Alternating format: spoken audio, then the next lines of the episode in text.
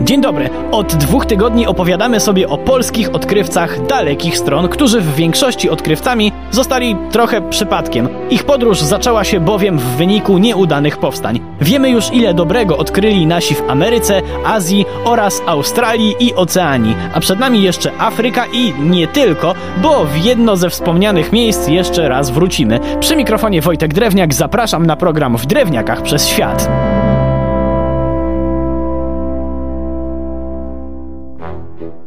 Dawno temu w jednym z naszych spotkań poznaliśmy Ernesta Malinowskiego, człowieka, który zrobił dla Peru mnóstwo dobrego z koleją transandyjską i wygraniem wojny na czele. Jednak byłoby dość tęgim lenistwem powtarzanie tego wszystkiego, tym bardziej, że nie tylko Malinowski pięknie zapisał się w historii Ameryki Południowej. Równie fascynującą postacią był bowiem Ignacy Domejko, który po powstaniu listopadowym wyemigrował do jeszcze niedalekiej Ameryki, a na razie do Paryża. Tam ukończył szkołę górniczą i dopiero w 1838 roku wyruszył do Chile, w którym się momentalnie zakochał. A jak geolog, minerolog zakocha się w jakiejś ziemi, to efekty tego mogą być szalenie interesujące, bo przemierzając cały kraj odkrył w Chile złoża srebra, złota i węgla. To oczywiście nie wszystko, bo swoje odkrycia przeniósł na pierwszą mapę geologiczną tego rejonu.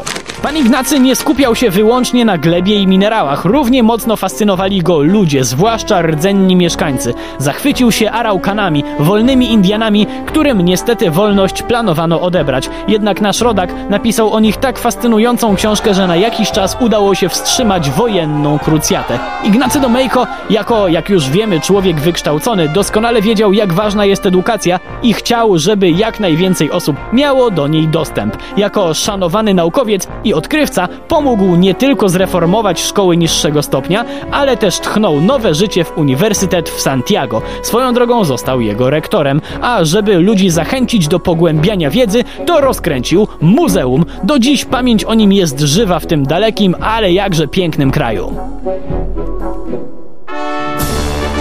Pora przenieść się do Afryki. Czy tam też nasi dotarli? A jakże i to nie byle jacy, bo w porównaniu z Chile czy Australią do takiego Egiptu stosunkowo łatwo było się wybrać i z takiej okazji skorzystali Henryk Sienkiewicz i Juliusz Słowacki chociażby.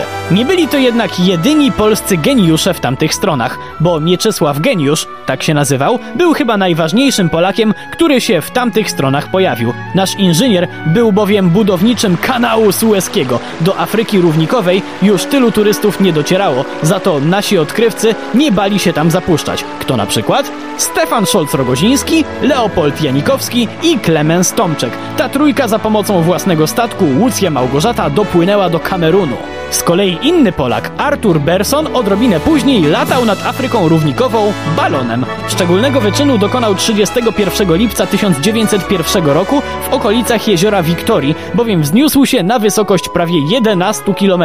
Mimo, że to Afryka, to mam nadzieję, że miał jakąś kurtkę, bo na takiej wysokości to pewnie było dość chłodno. Tak czy inaczej rozumiem, że ktoś teraz mógł sobie zadać pytanie, skąd pan Artur miał balon. Już tłumaczę. Pracował dla Instytutu Meteorologicznego w Berlinie, który zlecał mu takie naukowe loty. Nie tylko w Afryce swoją drogą, bo również miał przyjemność prowadzić podniebne badania w Azji i odwiedzonej już dziś przez nas Ameryce Południowej. A czy owi polscy podróżnicy nie mieli żadnych dylematów moralnych, że opuścili rodzinne ziemię i pomagają swoją pracą innym narodom? Bardzo dobrze podsumował to Benedykt Dybowski, którego poznaliśmy przy okazji badaczy Azji. Powiedział tak. Według mego widzenia rzeczy, ten, co kocha szczerze swój kraj, potrafi sercem być w nim zawsze, chociażby był od niego oddalony o tysiące kilometrów. Kto tej miłości nie posiada, będzie mu kraj własny obcym, chociażby w nim przebywał stale. Wypada jednak zapytać, co z rodakami, którzy nie wyjechali w podróż do egzotycznych miejsc, natomiast po pozostaniu w kraju żyli w strachu przed karną podróżą na Syberię? Ich okiem na świat był wędrowiec, tygodnik krajoznawczy, do którego nasi podróżnicy chętnie pisywali aż do początków XX wieku. Później na jakiś czas przyszły odrobinę spokojniejsze czasy, a w dwudziestoleciu międzywojennym, jeśli ktoś chciał wyjechać odpocząć, a nie badać, to mógł skorzystać chociażby z pierwszego na naszych ziemiach biura podróży. Jednak tego typu turystykę omówimy sobie już kiedy indziej. Przy mikrofonie był Wojtek Drewniak. Do usłyszenia.